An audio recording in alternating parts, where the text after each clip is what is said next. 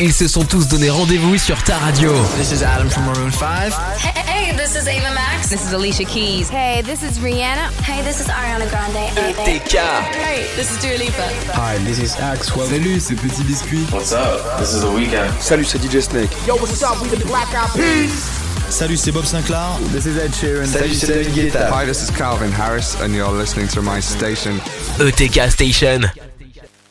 Bonsoir à tous les auditeurs de ETK Station. On est lundi et ce soir je vous présente mon émission On va tout savoir. Moi Julio, votre fidèle animateur. Bon, pour des raisons techniques, ce soir on a dû exceptionnellement enregistrer cette interview, ne vous inquiétez pas. Vous avez quand même le chat pour pouvoir nous retrouver et pouvoir poser vos questions, même si on n'est pas en direct, ne vous inquiétez pas, on a toujours un modérateur chez nous. Alors ce soir, eh bien, euh, je vais vous parler de Steve Adelman.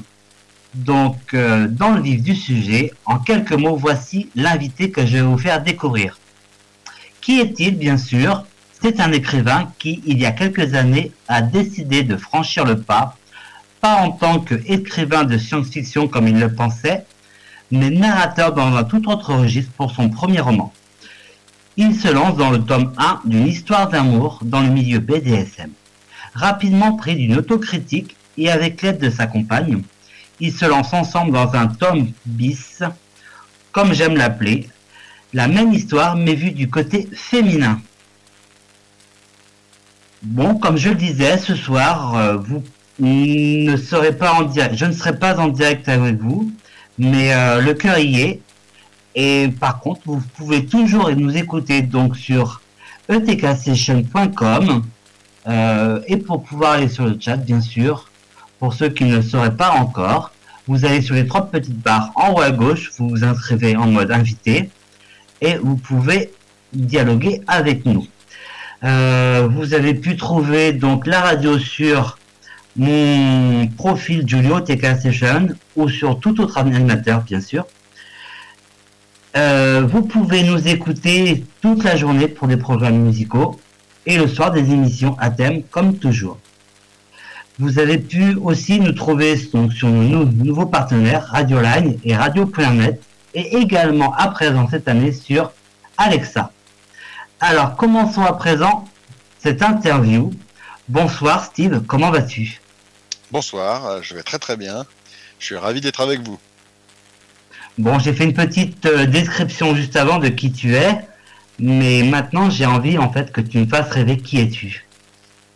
Alors, euh, bon, je, suis euh, auteur pour le moment un peu anonyme. Alors c'est vrai que je vais euh, relativement peu parler de ma vie privée, j'ai envie de dire, mais j'ai écrit avec euh, ma femme, comme tu l'as dit, le seul double roman euh, qui existe, du moins à ma connaissance, et c'est une histoire d'amour dans un contexte BDSM.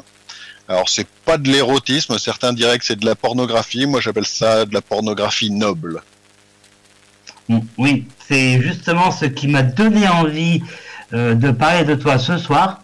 C'est comme euh, je dis, c'est peut-être pas le mot exact, mais le tome 1 bis, parce que c'est à ma, connaissance également la première fois que j'entends parler d'un livre écrit, euh, mais de deux manières différentes. Alors en effet, c'est deux visions d'une même rencontre, hein, et il se trouve que j'ai commencé à écrire euh, Ma soumise, mon amour, euh, pour raconter l'histoire d'un jeune homme euh, dominant qui s'appelle Marc, et d'expliquer un petit peu, en l'écrivant à la première personne, d'expliquer un petit peu ce qu'il ressent, comment il voit les choses, comment il vit la rencontre avec Charline. Et il se trouve que, écrivant cette histoire, Rose, ma femme, me disait de temps en temps, bah, c'est super, effectivement, on voit bien ce que le personnage pense, comment il vit les choses, pourquoi il les vit de cette façon-là. Mais euh, ça donne une impression que Charline, le personnage féminin, est très effacée et soumise, mais au, sens propre du terme, ce qui n'est pas le cas, c'est pas ce que je voulais expliquer. Mais je lui ai dit, il y a une solution très simple pour éviter ça, c'est que tu écrives la même histoire, mais du point de vue de Charline, comme ça on, on, aura également son point de vue à elle. Et comment tu t'es rendu compte de cette autocritique, euh, enfin de ce de ce de cet emploi qu'on a pu ensemble parler du euh, je parce que tu, as écrit ce livre à la, première personne, le je, et euh, c'est pas forcément évident de se remettre en question. Alors, euh, le fait que je l'ai écrit à la première personne, c'était pour pouvoir vraiment qu'on rentre dans le dans la tête du personnage principal, parce que moi j'ai écrit ce roman un peu en réaction à d'autres romans que j'avais lus. J'en ai lu beaucoup, euh, Histoire d'eau, Dolorosa Soror. euh, euh, Frappe-moi, enfin il y a eu énormément de livres qui sont sortis, aussi bien anciens que euh, toute une série de romans euh, BDSM, enfin qu'on peut qualifier de BDSM dans les années 90-2000, et euh, beaucoup des personnages masculins qu'il y avait dans ces histoires étaient euh, brutaux, euh, malsains, euh, à plus d'un titre. Donc ça, ça m'agaçait un petit peu qu'on présente un personnage, enfin qu'on présente les hommes et les personnages dominants en particulier euh, de cette façon-là. Et c'est un peu en, en réaction à ça que j'ai écrit euh, que j'ai écrit Ma soumise mon amour du point de vue masculin et surtout à la première personne. C'est pour qu'on puisse rentrer dans la psychologie du personnage et s'apercevoir des raisons pour lesquelles il agit comme il agit. Bon. Alors pourquoi je l'ai écrit à la première personne? Bah, je suis moi-même de caractère dominant. Alors je, je suis pas en train d'expliquer que euh, que c'est dominant d'une façon euh, euh, enfin, en termes de pratique BDSM, mais on a tous notre caractère. Moi, je suis plutôt dominant. Et euh, le fait est que je voulais pouvoir raconter une histoire euh, qui corresponde à ma sensibilité, on va dire. Oui, Alors- mais, en, mais, en, mais en aucun cas, c'est une ce qu'on pourrait appeler autobiographie. Alors, c'est pas du tout une autobiographie, Ah, parce on est bien d'accord.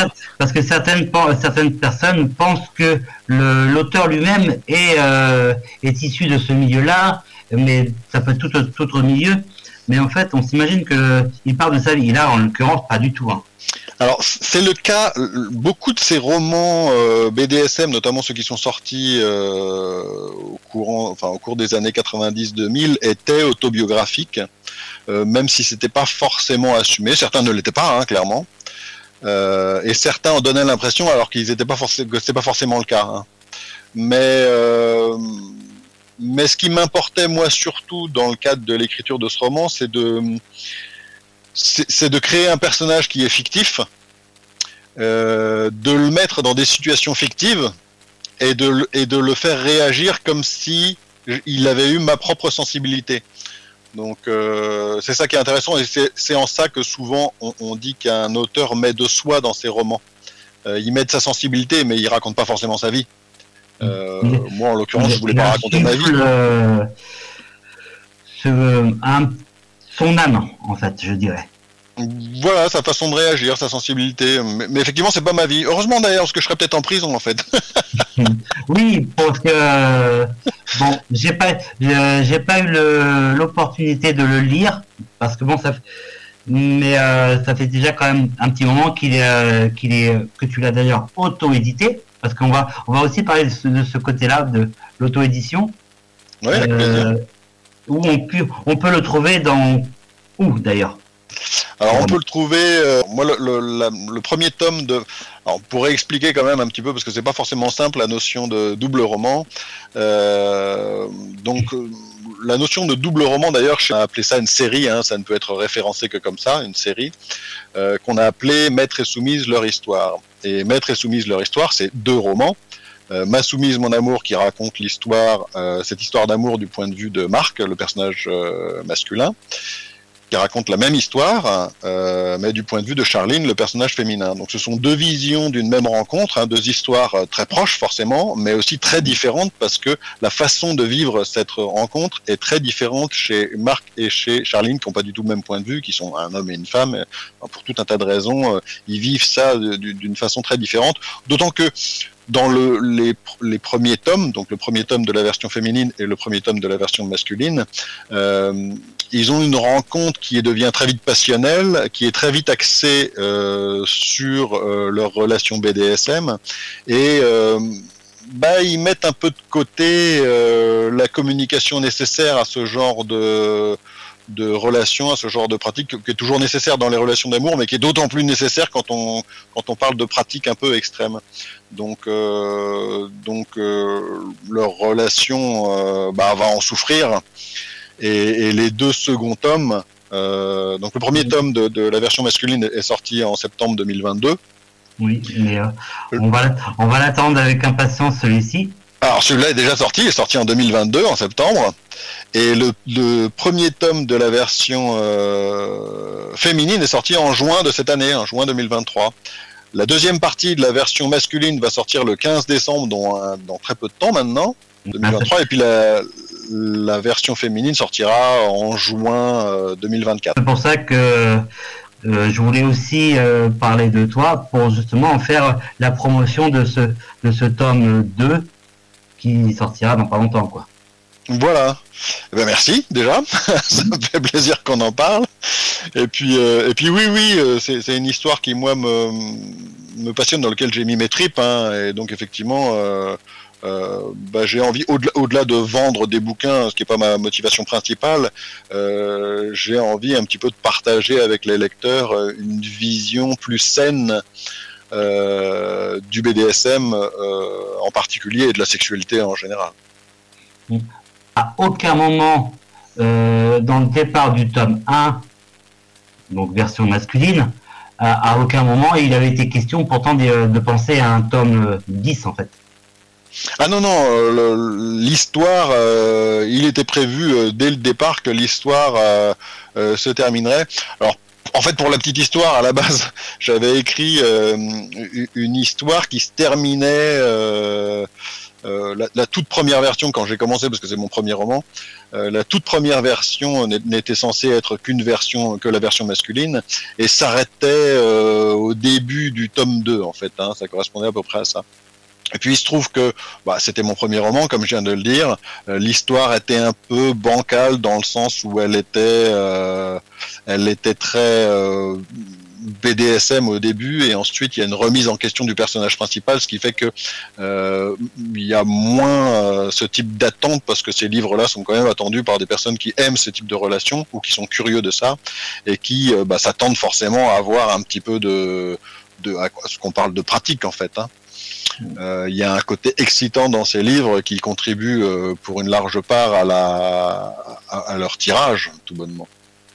Bah, Donc, euh, donc il se trouve que après, quand j'en ai parlé, qu'on a mis en route la deuxième, euh, la, la deuxième version avec et que Rose a commencé à écrire la version féminine, j'ai allongé, j'ai augmenté euh, l'histoire pour la compléter et, et, et la rendre un peu moins bancale qu'elle ne l'était, enfin que ne l'était la première, la toute première version.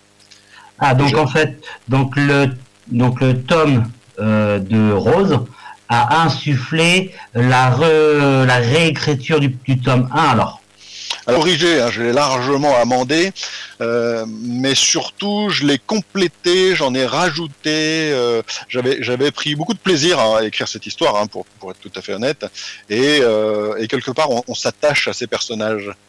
Euh, et donc euh, j'ai eu envie de, de compléter euh, l'histoire de de Marc et Charline et euh, en plus le plaisir que j'avais à lire la version féminine au fur et à mesure qu'elle était écrite y a largement contribué et je trouvais que ça bien parce que quand on a du plaisir à lire ce qu'on a écrit, c'est que bon, il y a de fortes chances que ça puisse plaire à d'autres personnes. Donc c'est pour ça que j'en ai rajouté aussi. Donc en fait, donc, donc la version masculine, c'est réellement terminé euh, avant ou après la fin du, de, de la version féminine? Alors la version masculine c'est largement terminé avant euh, la, la, version féminine parce qu'aujourd'hui les deux tomes sont écrits puisque le deuxième tome sort en décembre, mais ça fait longtemps qu'il est terminé et euh, et le, deuxième tome, en fait, en réalité, était déjà bien entamé quand Rose a commencé à écrire la, version, le, tout début de la version féminine. C'est moi qui suis euh, moteur de cette histoire, on va dire. hein. Euh, Rose, quand elle écrit, colle pour partie à l'histoire que j'ai écrite. D'accord. Donc en fait, elle se sert de, ton écrit pour pouvoir justement euh, rebondir sur le, sur le sien euh, en décalage. Commune, évidemment, hein, quand ils sont, quand, quand Marc et, Marc Charline sont ensemble, il y a des scènes qui sont communes, et euh, il y a des scènes qui ne le sont pas, parce que chacun vit, euh, vit euh, par ailleurs, hein, ils vivent pas ensemble au début, donc il y a pas mal de choses qui sont séparées, il y a un certain nombre de personnages secondaires qui, qui ne leur sont pas communs, Euh, et puis surtout, ce qui est intéressant et ce qui a plu à beaucoup de docteurs, d'autres, enfin, de, de lecteurs, on a, on a euh, des fans, hein, je pense, qui ont, et, et on, a, on, a, envoyé par la poste un exemplaire récemment où la personne a commencé à lire les deux premiers, euh, enfin, le tome 1 féminin et le tome 1 euh, masculin, en lisant un chapitre à chaque fois de chacun des, des deux pour pouvoir faire bien le parallèle. Et il se faisait ah. un, un, plaisir, voilà, à découvrir l'histoire en parallèle et, et, et, la réaction différente, parce que euh, pour donner un exemple, dans le tome 1, euh, Marc va commencer une séance euh, avec Charlie, une séance BDSM. Il va s'éclater dans ce qu'il fait parce que parce qu'il voilà, il est dans son kiff et et on ne sait pas en tant que lecteur du tome masculin ce que pense Charline parce qu'on est dans la tête, comme c'est écrit à la première personne, on est dans la tête du personnage masculin, mais on ne sait pas dans un bouquin classique, on va être obligé de se satisfaire de ça. Là, le gros avantage, c'est qu'on va pouvoir découvrir en parallèle avec l'autre euh, version euh, qu'est-ce qu'elle pense vraiment et comment elle le vit. Et je pense que beaucoup de lecteurs seront surpris par les différences.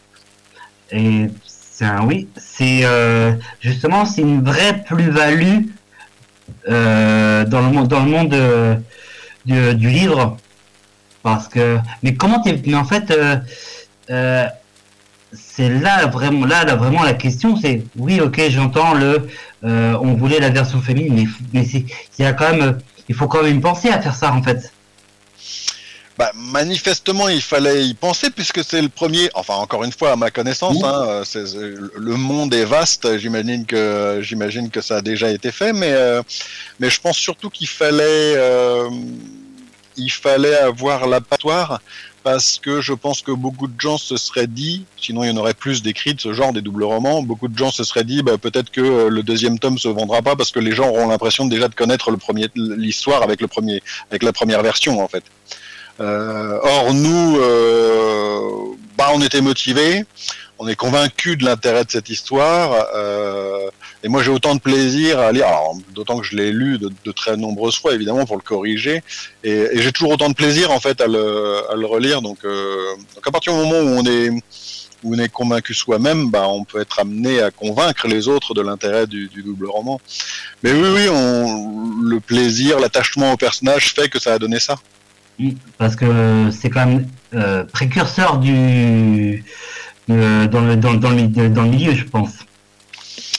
Dans le sens où d'autres personnes pourraient avoir l'idée d'écrire des oui, doubles romans Exactement, parce que euh, un truc qui marche forcément est forcément copié, et euh, là, ce sera peut-être plus compliqué pour certains, parce que tout le monde n'a pas la chance d'avoir une compagne qui justement l'aide à écrire aussi ça. Alors là, le fait est que j'ai une chance extraordinaire. C'est sûr oui, que j'ai euh, une épouse qui m'a suivi. J'ai une épouse qui m'a suivi dans cette aventure. Euh, euh, oui, clairement, j'ai beaucoup beaucoup de chance de ce point de vue-là. Bon, je l'ai peut-être convaincu aussi. Hein. petite question. donc toi, ok, tu t'es découvert écrivain parce que ça faisait long, longtemps que tu voulais le faire et t'as franchi le pas. il faut quand même en avoir les, faut reconnaître en avoir la capacité à le faire. Mais donc ta compagne également a cette capacité euh, d'écriture. Alors à la base, elle a même plus de capacité que moi parce que mmh. euh, bon là, faut, faut, je, faut que je réexplique un petit peu la genèse de ce roman. Euh, comme tu l'as dit euh, au tout début de ta présentation, moi c'est pas c'est pas ça que je voulais écrire. Moi, je voulais écrire de la science-fiction. Et je trouve que j'ai toujours beaucoup lu. La science-fiction, c'est quelque chose qui me plaisait beaucoup. Et comment dire, euh, quand j'ai commencé à, écrire, euh, je, je me sentais pas d'écrire de la science-fiction parce qu'en fait la science-fiction c'est compliqué à écrire. Avant de commencer à écrire la moindre ligne, il faut euh, construire un monde cohérent, euh, immersif, quelque chose qui va vraiment capter euh, l'attention. Enfin, ça, ça nécessite, euh, enfin, pour ma part en tout cas, euh, ça a nécessité parce qu'il est déjà écrit le roman de science-fiction. Pour ma part, ça a nécessité deux ans de travail. Euh, juste la création du monde, j'en ai écrit 500 pages. Quoi. il fallait tout créer, les bestiaires, les planètes, enfin tout. Et comme j'avais pas d'expérience d'auteur et qu'en plus je suis plutôt enfin moi je, je, je suis plutôt scientifique hein, j'ai une formation initiale qui est plutôt scientifique ensuite j'ai fait euh, euh, enfin, bon, en tout cas j'étais pas dans le domaine de la de j'étais pas littéraire Euh, et j'ai même une certaine aversion pour le français, pour être tout à fait honnête. Hein. La, la, la, grammaire française, c'est quand même un peu le, le cauchemar. À... c'est l'usine à gaz. Je me souviens un petit peu de cette conversation on a eu tous les deux. Ah ouais. On, a quand même une, langue truffée euh, d'exceptions euh, qui sont quand même difficiles à justifier du point de vue de la logique. donc, donc voilà, j'étais pas littéraire à la base alors que c'est la formation initiale de ma femme. Donc, euh, et en plus, euh, moi je voulais donc écrire de la science-fiction, mais je me suis dit la science-fiction d'emblée, si je commence à écrire ça en premier, le challenge est trop important pour euh, écrire un, le livre de qualité que je voulais écrire. Donc je me suis dit une romance, ça me paraît mieux. Euh, ça me paraît plus facile à écrire et le fait est qu'en deux heures j'avais un plan et je me suis lancé tout de suite. Alors j'avais déjà pensé à une, j'avais déjà pensé à une histoire. Hein, pas juste, je me suis pas juste dit tiens, je vais écrire une petite histoire comme ça pour, pour rigoler, mais euh, mais disons que c'est c'est quand même bien plus facile à démarrer. Euh, c'est contemporain, enfin c'est c'est bien plus simple. Donc euh, donc voilà pourquoi j'ai commencé par cette histoire là. Parce que oui, tu tu pourtant je trouve que quand même t'as quand même une autocritique de toi quand même assez dure. C'est-à-dire? Eh ben, ne pas vouloir commencer par un sujet euh, de science-fiction parce que euh, tu doutais de tes compétences, alors que pourtant, euh, je pense que tu en, as large, en avais largement les compétences. Hein. Alors, euh, est-ce que je doutais de mes compétences? Je suis pas sûr, parce qu'en général, je suis plutôt sûr de moi. C'est peut-être surtout parce que je voulais sortir un chef-d'œuvre. ah. C'est peut-être surtout parce que je voulais sortir quelque chose de, de bien et que, et que j'étais exigeant avec moi-même. Moi, je pense que c'est plutôt ça. Et bien, en tout cas, euh, tiens d'ailleurs, petite question. Euh, Est-ce que tu as eu le chef-d'œuvre que tu voulais alors? Est-ce que je pense que mon roman de science-fiction est un chef-d'œuvre? Non, non, non. Justement, ce, ce, ton tome 1, est-ce que pour toi c'est un chef-d'œuvre? Euh, Est-ce qu'il a été salué par les critiques? Dis-nous un peu plus parce que. Alors, je, je peux pas je peux pas dire ça moi-même d'abord parce que parce que si j'avais envie d'écrire quelque chose de qualité, euh, je me suis aperçu avec le temps que que c'est pas à l'auteur de dire ça en fait. C'est au c'est au lecteur de dire si c'est un bon bouquin ou pas. Donc aujourd'hui, euh, on, on, a quelques lecteurs qui nous ont fait des retours euh, sympathiques. Maintenant, euh, dire que c'est un bon bouquin, moi je le pense. Je, je vais pas dire le contraire, sinon je l'aurais pas publié. J'aurais estimé que c'est pas à la hauteur. Euh, mais euh, mais c'est vraiment au, au, lecteur de lire. Et puis en plus, ce, livre, il est un peu particulier, euh, Ma soumise, mon amour, parce que au début du roman, le personnage principal, il est un peu suffisant, il pense qu'il est un peu supérieur, il se fait des idées un peu, il est jeune, hein, il a 28 ans, Marc, quand le quand l'histoire commence. Il n'a pas d'expérience du BDSM, il se sent dominant, mais lui dominant d'une façon euh, générale dans la vie de tous les jours, pour tout. Mmh. Il est chef d'entreprise, ça a bien marché, ce qui fait qu'il a une idée de lui-même, euh, voilà, il se sent supérieur, quoi. Euh, et comme il se sent supérieur, bah, il, il est un peu suffisant. C'est un, bonhomme qui donne pas forcément envie. Enfin, c'est pas, c'est pas un modèle de modestie, on va dire. Hein.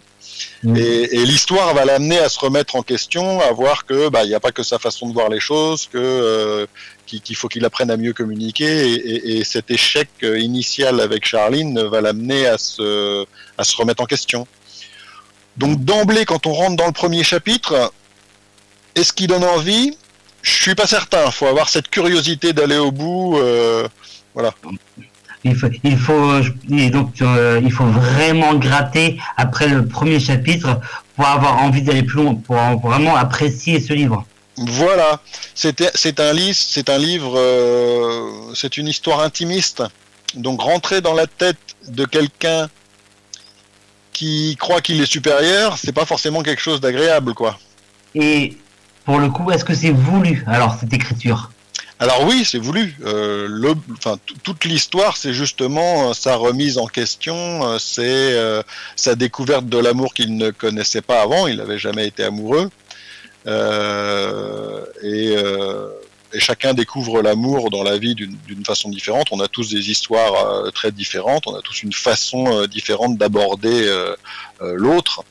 Euh, dans un couple et, euh, là c'était euh, bah, la façon que je voulais décrire en fait.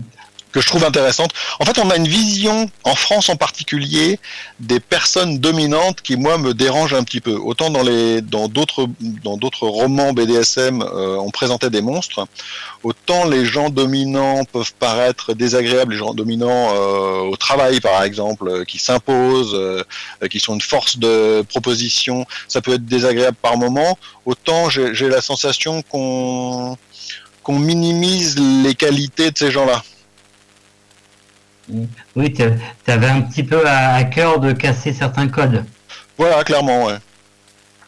Parce que oui, le, on, on, a tendance, comme on disait, on a tendance à diaboliser le milieu euh, BDSM, dominant, euh, autosuffisant même.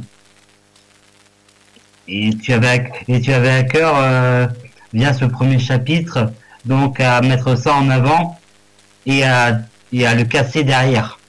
Alors le, premier chapitre s'appelle le, projet de vie en fait. Hein, c'est euh, comment il envisage ça parce qu'il ne l'envisage pas que euh, d'un point de vue euh, relation BDSM. Il pense vraiment qu'il va construire sa vie autour du fait qu'il est dominant et, et pas que d'un point de vue BDSM. Il se rend pas bien compte qu'il est un petit peu manipulé par ses propres pulsions. Hein. Il a 28 ans, il est jeune. Hein.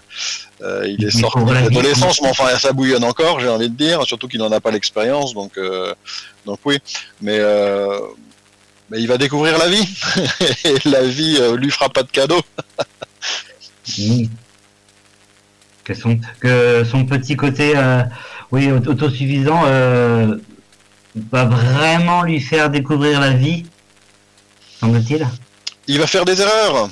Et, quand on croit qu'on, disons que quand on est dominant, comme je l'ai décrit ce personnage-là, euh, on a tendance à croire qu'on a euh, parfois raison quand c'est pas le cas, et surtout quand euh, c'est pas le cas, on met plus de temps. En tout cas, ça va être ce personnage-là, ça va être son histoire. Il, il va mettre plus de temps peut-être que les autres à s'en apercevoir, à se remettre en question. Cela dit, les qualités des, les qualités de ce personnage-là, c'est qu'une fois qu'il commence, ben, il va faire les choses bien, quoi il fait toujours les choses à fond. Et si on spoil un petit peu le, le, le, euh, le début de cette histoire, euh, la rencontre avec Rose. Alors, la rencontre avec Rose, c'était la mienne. La rencontre, la rencontre ah, avec Charline. Avec Charline, pardon, excuse-moi. avec Charline, excusez-moi. Il n'y a pas de souci.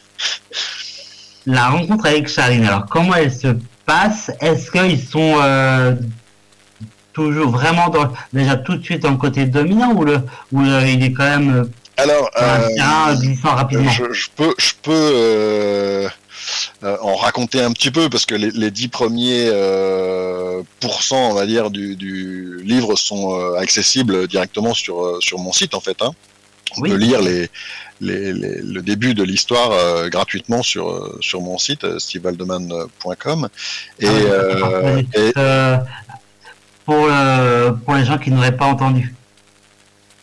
Oui, le, le début de l'histoire, donc ça correspond à peu près à 10% du, du, livre, est, est, accessible sur mon site en fait, euh, stevealdeman.com. Ah, et également d'ailleurs les 10% de la version féminine sont accessibles. Donc ouais. le début de l'histoire, c'est euh, bah, en fait, comme je l'ai dit tout à l'heure, lui, il n'a pas d'expérience de ce genre de relation BD, de BDSM. Il envisage ça d'ailleurs comme, une, comme un style de vie vraiment, euh, et pas juste comme euh, des jeux ou des séances temporaires.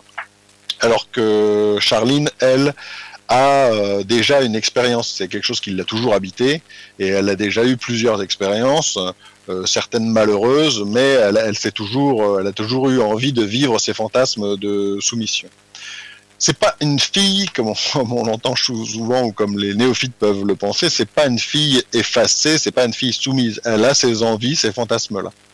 Euh, mais ça veut pas dire que c'est euh, que c'est une carpette au quotidien, pas du tout. Euh, ce dont Marc va pas s'apercevoir tout de suite, il va pas forcément comprendre tout de suite. Et donc, il, il, discute, en fait, au début de l'histoire, il discute depuis trois ans sur Internet. Lui, il a monté son entreprise. C'est un chef d'entreprise, d'une entreprise qui marche bien, quoi. Il, s'est réalisé là-dedans. Son entreprise, c'est un peu son bébé. Et au début de l'histoire, il se sent enfin capable d'aller construire autre chose. Son entreprise a bien démarré.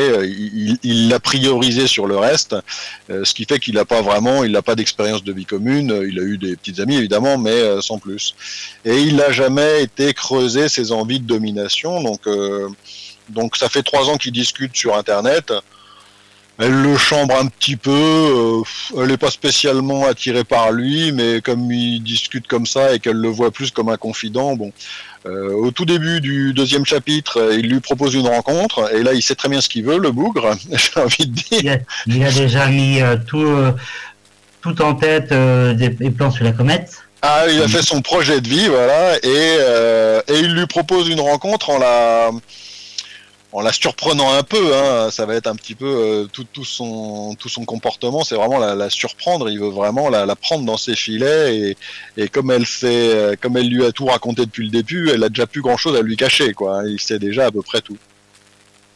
Et donc, euh, il va l'inviter au restaurant. Euh, comme il a les moyens, maintenant qu'il est chef d'entreprise euh, d'une entreprise florissante, il va pas l'inviter n'importe où. Il va l'inviter dans un palace et il va lui en, même si je cherche pas spécialement à la, à l'écraser par le poids de son portefeuille, il, voilà, il va faire les choses à sa façon, c'est-à-dire il met le paquet pour tout.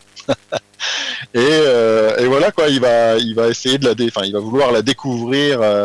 Euh, lors d'une lors d'une d'un repas au restaurant en fait, hein, dans un palace au Meurice, pour ne pas le citer, hein, un palace parisien parmi tant d'autres. Hein, euh, il paraît qu'il faut en citer plusieurs quand on a donné une marque à la, radio.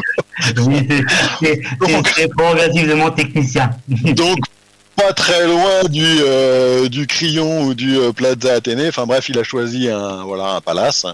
Et dès le début, il va la traiter euh, comme une soumise en, jouant un peu au chat et à la souris avec elle. il se trouve que comme elle est réceptive à ça, bah, elle va pas forcément être charmée par le personnage, mais forcément, ça lui fait quelque chose.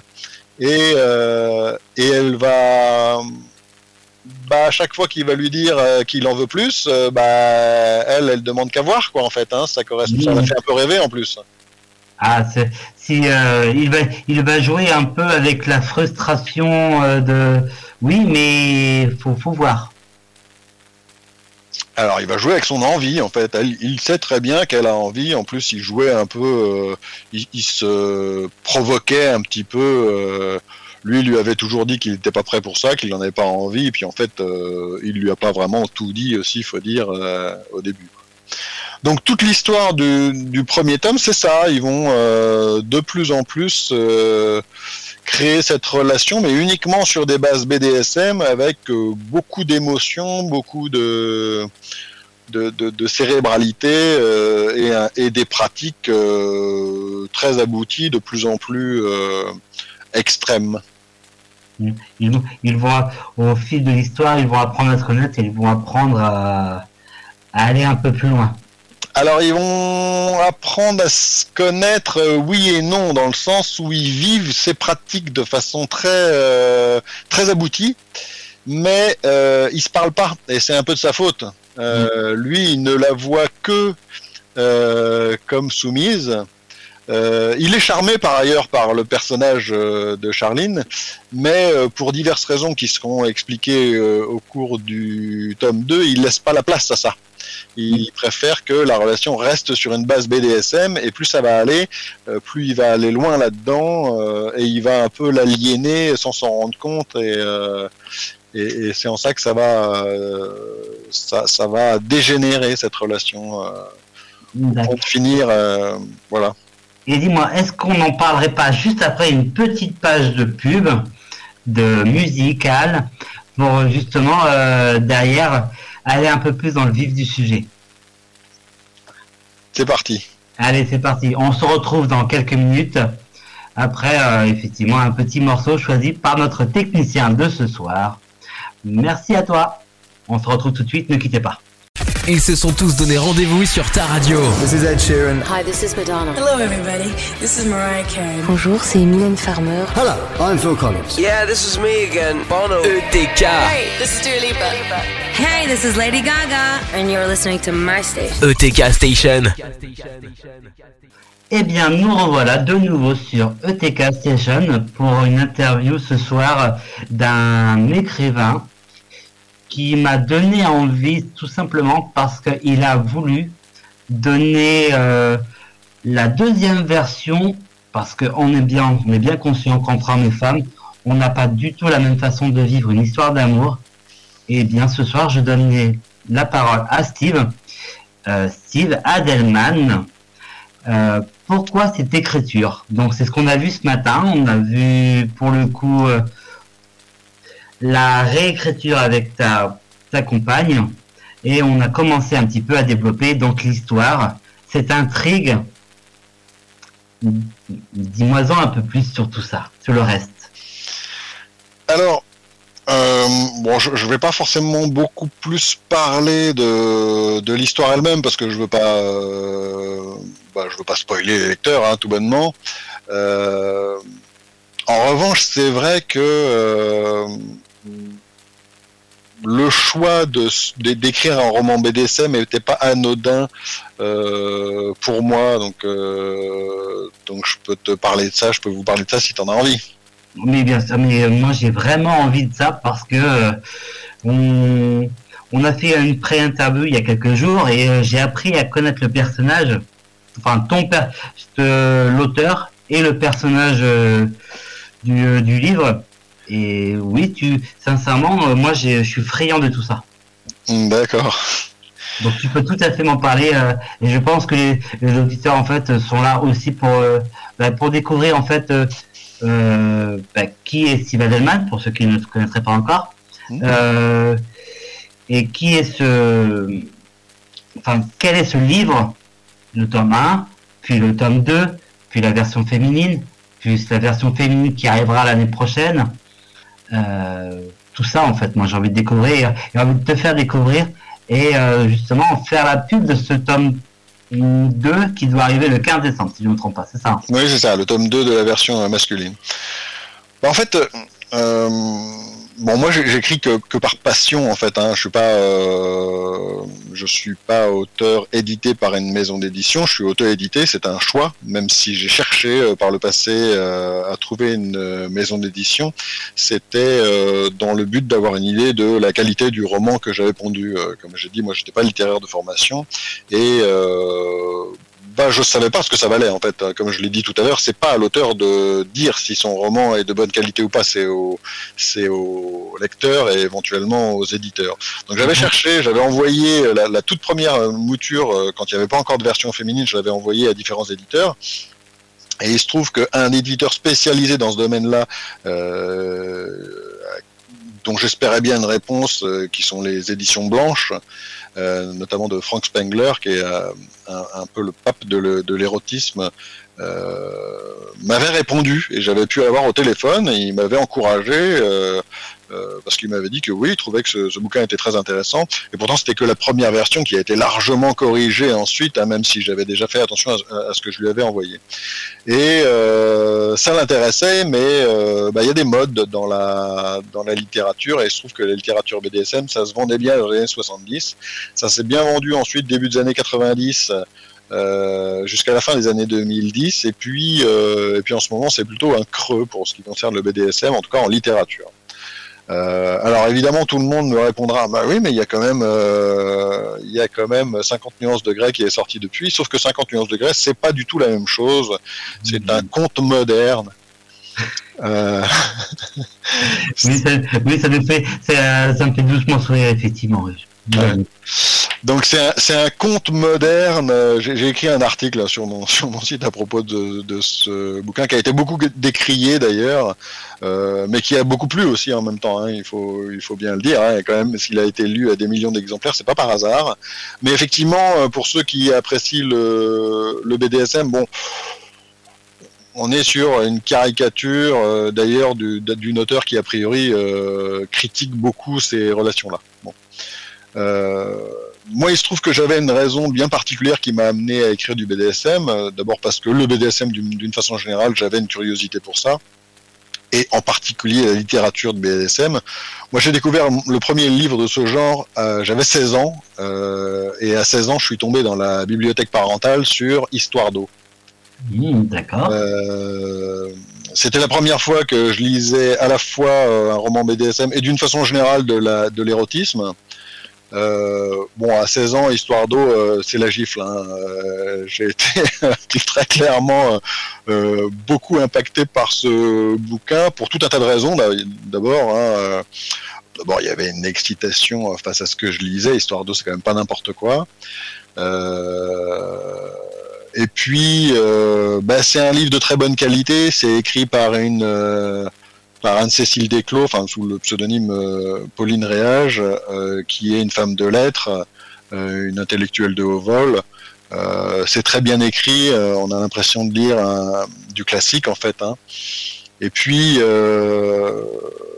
et puis je lis à 16 ans ce bouquin sans avoir toutes les clés, sans comprendre pourquoi. Euh, Bah, Ose comporte à l'âge, en fait, on découvre la, la sexualité en plus, c'est ça. Il y a un peu de ça, oui. Alors, je trouve ça dommage d'ailleurs. Aujourd'hui, c'est interdit. euh, Enfin, on interdit au- au- l'accès à ce type de roman à des aux, jeunes, mais euh, je pense qu'on devrait pas forcément découvrir ça euh, Ouais. euh, seulement après 18 ans. Il y, a, il y a des apprentissages qui se font comme ça. euh, et puis les jeunes, faut pas les prendre pour des idiots. Ça leur plaît, ça leur plaît pas. Ils savent très bien. Ils vont lâcher le bouquin si ça les intéresse pas. Moi, il se trouve que ça m'a beaucoup intéressé. Effectivement, j'avais pas toutes les billes pour comprendre ce, ce ce bouquin, j'ai su plus tard pourquoi il avait été écrit. C'était une déclaration d'amour à, à Jean Paulhan, le- l'amant de, de Pauline Réage. Et puis, euh, et puis, je- et puis je découvre ce bouquin comme un, adolescent, faut bien le dire, hein, en le lisant parfois, en le tenant qu'à une main. Hein, je vous fais pas de dessin. Euh, et euh, la vie est la vie, n'est-ce pas? Et puis, et puis oui, je comprends pas l'attitude de cette femme qui se soumet par amour. Euh, J'ai 16 ans, euh, je lis ça en me disant, je, lis ce bouquin en me disant, mais euh, quelque part en ayant, il faut la sauver, quoi. Qu'est-ce qu'elle fait? Elle est en train de se détruire, ce qui est effectivement le cas. Et puis, et puis on se rend pas forcément compte. Enfin, moi, en tout cas, je me rends pas forcément compte à ce moment-là que bah, j'ai envie de la, me l'accaparer. En fait, tout bonnement, il y a quelque chose qui me parle, en fait. Hein. D'autres livres euh, BDSM, j'en ai lu pas mal euh, quand j'ai commencé à vouloir écrire euh, Ma soumise, mon amour, parce que j'avais cette démarche de ne pas vouloir écrire quelque chose qui avait déjà été écrit. Euh, je voulais pas écrire la même chose que tout le monde. Je m'étais dit si euh, le bouquin que je veux écrire, l'idée que je l'ai, elle a déjà été exploitée par plein d'autres mondes, ça, sert à rien. Et en l'occurrence, euh, bah, j'avais une réaction par rapport à tous les livres que j'avais lus, le lien de Vanessa Duriez, de Lorosa Soror, de euh, Florence Dugas. Oui, donc tu as fait une vraie recherche avant d'écrire ton, avant d'écrire ton propre livre, en fait. Voilà, je, je je voulais pas écrire un bouquin qui serait déjà sorti, donc j'en ai lu une bonne dizaine comme ça. euh, certains m'ont marqué plus que d'autres. Il y a- des bouquins de très bonne qualité. Euh, la plupart, de toute façon, étaient de très bonne qualité. Un certain nombre étaient édités d'ailleurs par euh, Frank Spengler via les éditions blanches. Et donc j'en ai lu tout un tas comme ça, sur lequel d'ailleurs depuis j'ai fait des fiches, euh, euh, des podcasts sur mon sur mon site. Et euh, j'ai vu dans ces romans qu'il y avait effectivement euh, des choses qui ne correspondaient pas ou qui me plaisaient pas et que je ne voulais pas écrire et que j'avais pas retrouvé dans d'autres romans, notamment le fait que bah, beaucoup de personnages masculins étaient très négatifs. Euh, on décrivait des monstres. Euh, dans le roman Le Bel Échange de Claudine Galéa, euh, ces hommes-là ont même pas de nom. ce sont des, bêtes, ce sont des, des bêtes, euh, voilà, des, des, des bêtes en, en quête juste de sexe. Euh, euh, Bon, et avide de pouvoir, et je dirais bestiaux. même. J'ai pas entendu. Et avide de pouvoir. Dans le bel échange, c'est même pas ça. hein. C'est vraiment des, c'est vraiment des hommes qui veulent baiser pour, pour, pour se, pour se dégorger le poireau. Hein. D'accord. Sachant qu'en plus, effectivement, il y, a une, il y a une notion de patriarcat dans ce bouquin euh, qui est l'histoire de, de la rencontre de deux femmes, en fait, hein, de l'éducation au plaisir d'une jeune femme par une femme plus, euh, plus mature. Euh, donc ça déjà ça me déplaisait je voulais je voulais décrire un personnage euh, masculin euh, plus positif et si je l'ai décrit euh, un peu suffisant au début c'est justement pour avoir l'opportunité de, de montrer son évolution au cours du temps et te montrer que bah non, c'est pas euh, c'est pas un monstre, loin de là, au contraire. Et puis euh, bah il y avait un côté aussi euh, dans ces romans-là qui me déplaisait, c'est-à-dire que c'est un petit peu comme dans les films pornographiques. Souvent, ça manque de contexte. Hein, on est tout de suite dans le cul. Hein, euh, pour dire les choses comme elles sont. Ouais. Et puis, euh, c'est la critique qu'on fait à beaucoup de romans pornographiques. Ça peut être excitant, pas toujours d'ailleurs, quand c'est quand ça rentre trop dans le vif du sujet, quand c'est un petit peu euh, boucherie et charcuterie, j'ai envie de dire. Et, et du coup, ça, c'est un côté un peu déplaisant quand il n'y a pas d'histoire, quand il n'y a pas de contexte, quand il n'y a pas un peu de, vie quotidienne, j'ai envie de dire, qui, qui pourrait venir faire contraste avec ces, euh, avec ces scènes de débauche. euh, Bah, je trouve que ça, ça me manque.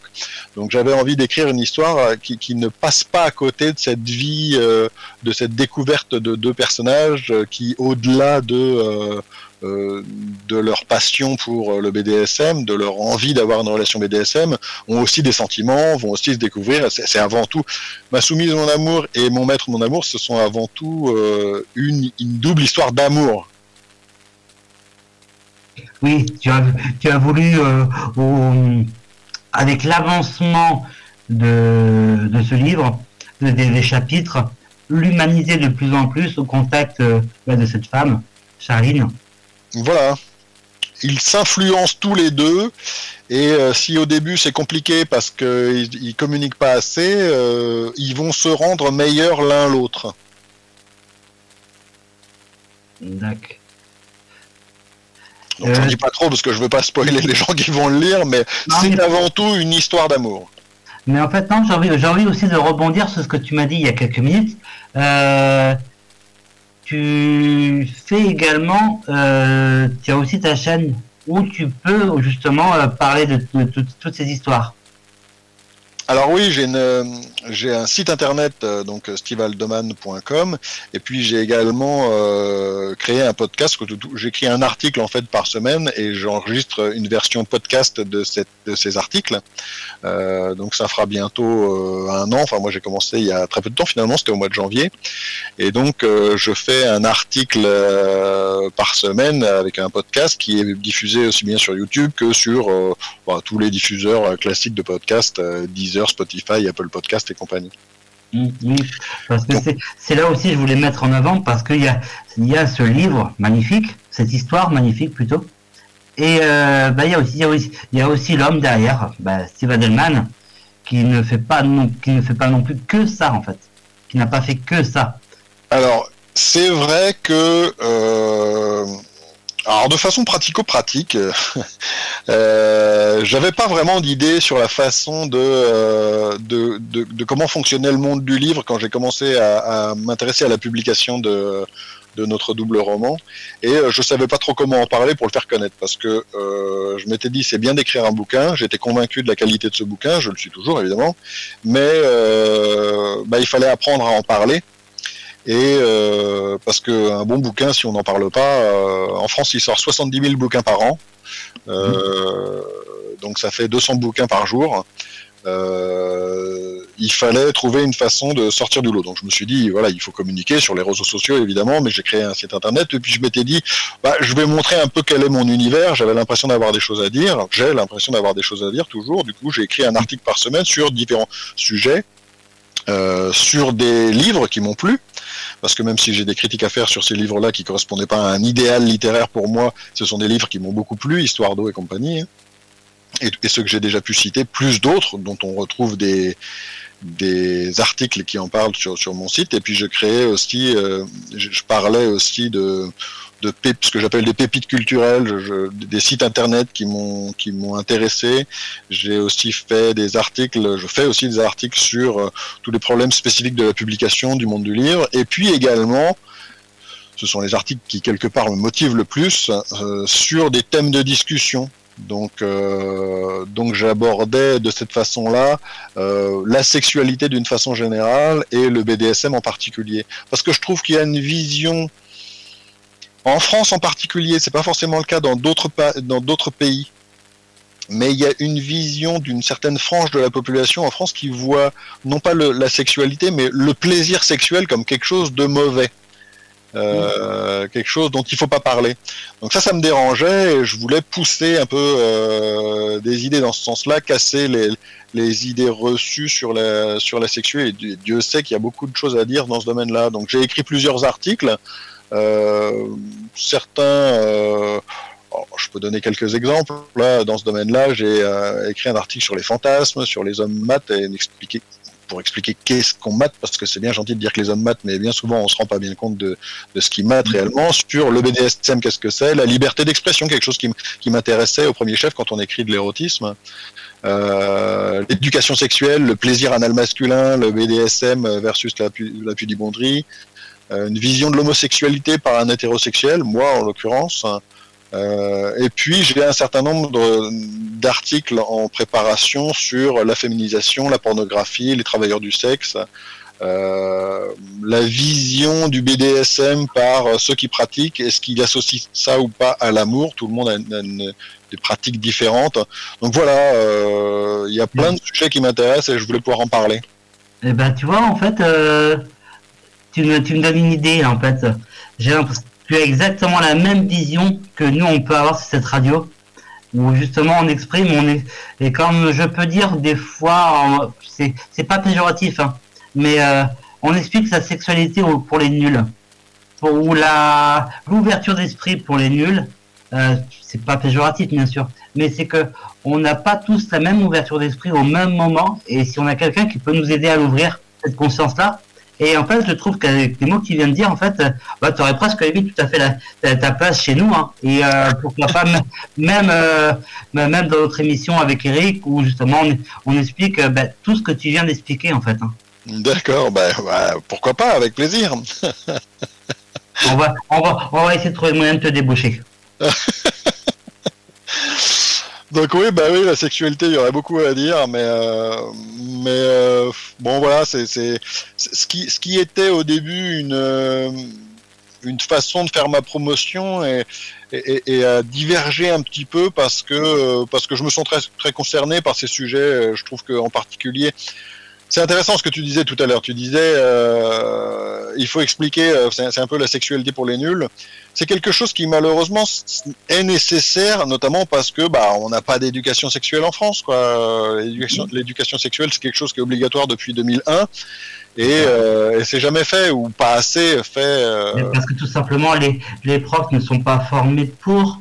Ils sont, ils sont, on leur apprend le dans l'éducation nationale à euh, telle et telle matière. Donc, un prof de maths, un prof de français, euh, de toute autre, toute autre matière. Mais par contre, euh, on leur apprend pas à être pédagogue dans la sexualité.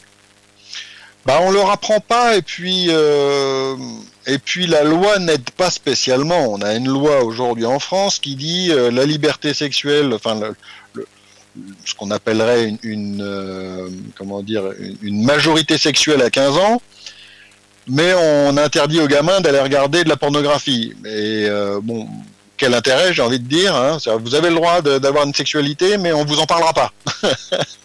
Démerdez-vous. Dommage. C'est euh, limite. Euh, ouais, je, je, je, trouve un petit côté démago.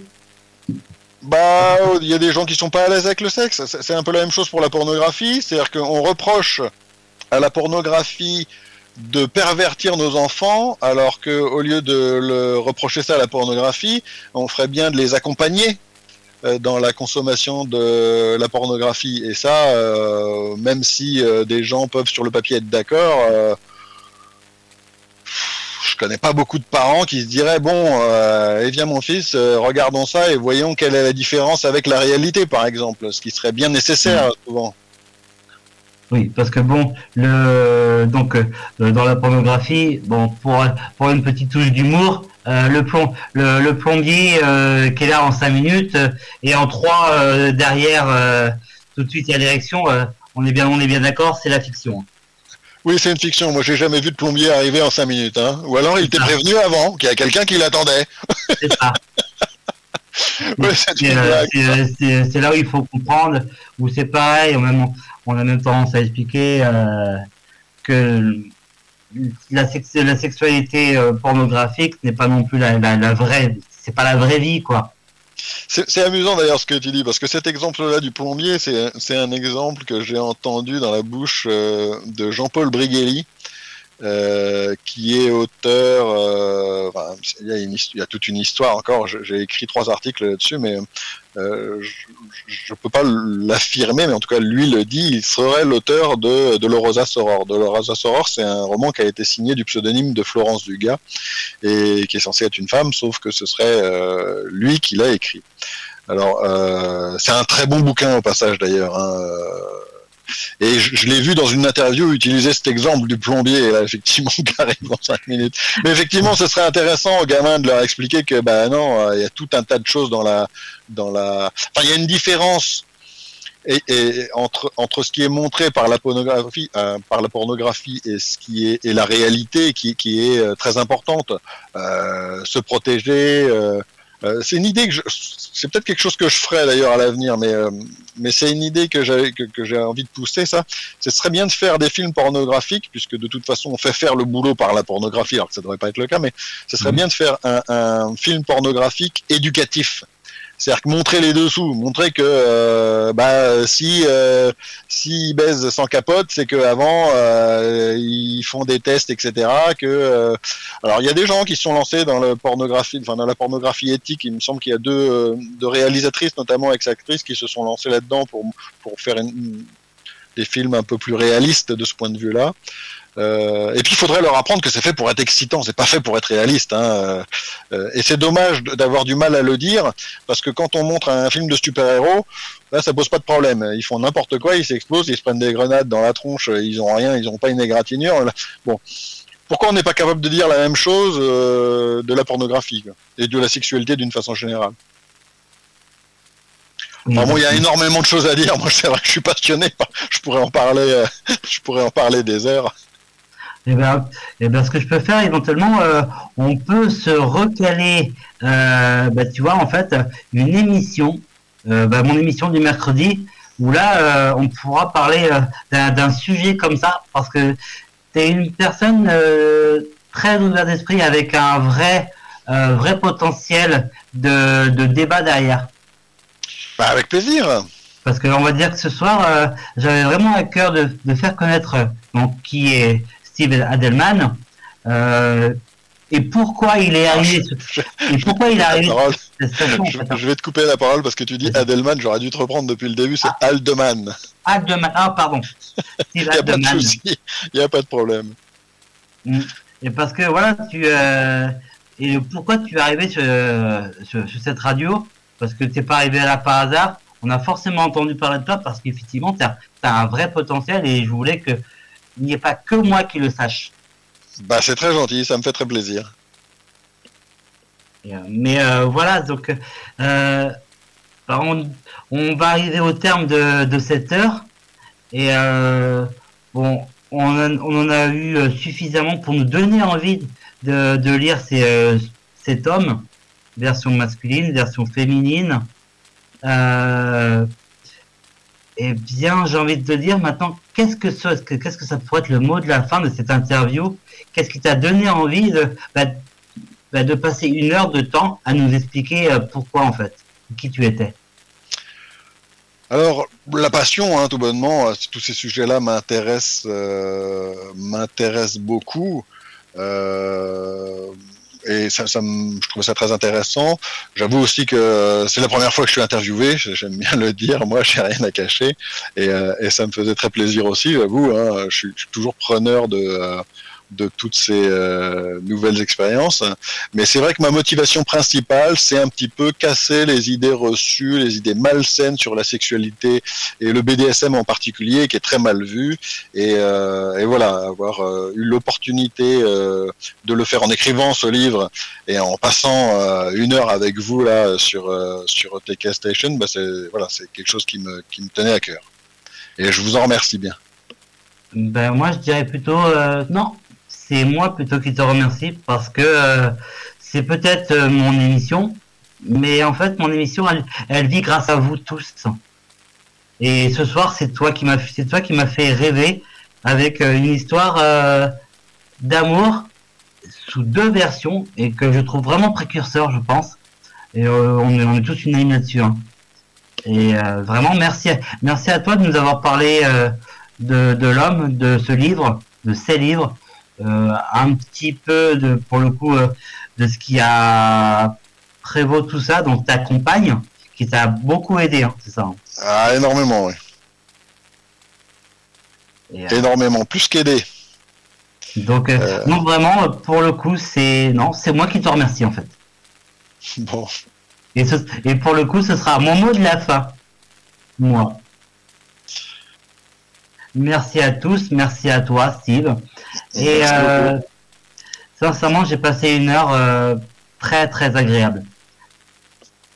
merci. Et, euh, et pour le coup, eh bien, j'invite euh, toutes les personnes qui seraient euh, donc dans la même catégorie que Steve, donc ou écrivain, ou dans d'autres catégories comme vidéaste qu'on a eu la semaine dernière, ou comme euh, actrice de X qui, vit aussi un passage très difficile dans sa vie, euh, ou euh, dans les prochaines euh, émissions qui vont arriver d'interview. Euh, où justement je vais avoir une, une personne qui est en fauteuil roulant qui va nous expliquer un peu sa vie à travers ça, comment elle le vit au, au quotidien. J'ai aussi dans les tuyaux une, une personne qui s'occupe de du côté esthétique, maquillage, de personnes euh, euh, qui sont en fin de vie, donc pour les rendre plus belles euh, émotionnellement, au-delà du côté physique. Et bien du coup, j'invite toutes ces personnes-là ben, à venir me contacter sur ma page Julio TK Session ou sur celle de tout autre animateur si vous les avez en ami. Et et oui, on va parler. Et donc dans les prochaines émissions également, parce que vous le savez, moi j'ai deux an- j'ai deux j'ai la chance d'avoir deux émissions. Et la deuxième euh, avec mon compère Eric, où là on va parler euh, cette fois-ci donc pas d'une interview mais d'un débat sur différents sujets. Et euh, celle de mercredi, euh, je viens d'avoir le sujet. Alors officiellement, c'est euh, les pratiques euh, sexuelles selon la taille du pénis. Oui, c'est qu'on n'y pense pas, mais euh, si vous avez une verge de 3 cm ou si vous en avez un micro-pénis, ou si vous avez euh, euh, vous êtes membré à 28 ou 30 cm, vous n'allez pas du tout faire la même chose. Et c'est là où euh, on va expliquer un petit peu que c'est possible, mais pas tout.